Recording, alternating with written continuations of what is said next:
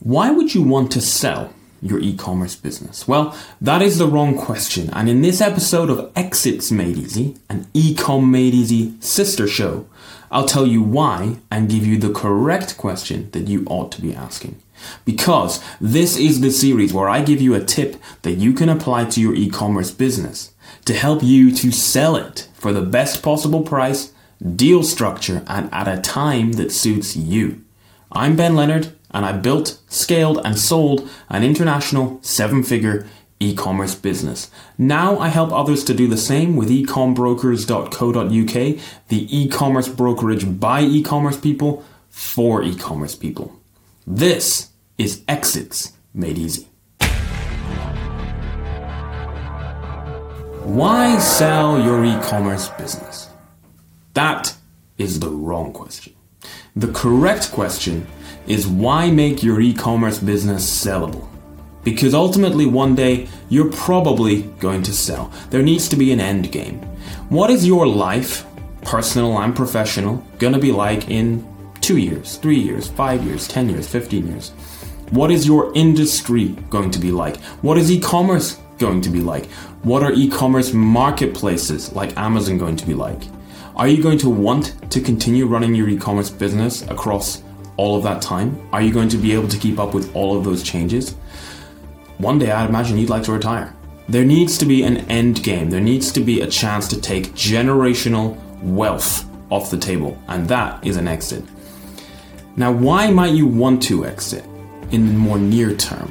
Well, perhaps you need the money for a new project. I talk to entrepreneurs all the time who've had a great time with their brand, but now they're more excited about a new brand, and they know that by selling their business, they can get some money to inject into their new idea.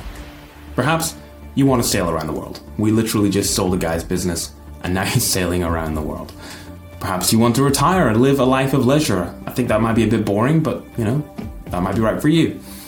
Perhaps you recognize that your business has almost peaked and you want to get out while your business is growing, but before you max out growth. Maybe it's just time to move on. You don't have the time or the inclination or the resources to take the business where it needs to go. Or maybe you just recognize that your business is great, it's in demand, it's valued highly, and you could sell it for great money.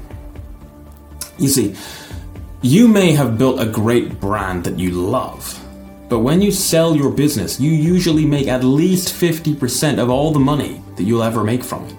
This is the easiest and most exciting number to remember. In e commerce, the most realistic and achievable way to generate life changing money from a business is to build it to a point that it is worth what you want and then to sell it. Now, what you want is different for different people. Everybody's own goals are different and everybody's business is different. Some people want half a million, some people want 20 million. Both are fine. Both may or may not even be realistic depending on your business, your industry, your products. But what if you don't sell? Well, maybe it'll go great. Until one day you realize you can't or you don't want to do this anymore. And that's fine if your business is sellable. Or maybe it will go on a downwards trend until it fizzles out and sadly you get nothing. You see, you can't wake up and decide, oh, I'm going to sell. Because there's going to be a lot of work to do. But you can wake up, more or less now, and decide to prepare for that eventuality. You can wake up then one day and decide to implement the plan that you have made to take your sellable business to market. Just remember that you need to consider when is it time to take chips off the table. That may be a time oriented goal. I want to sell in two years or a year.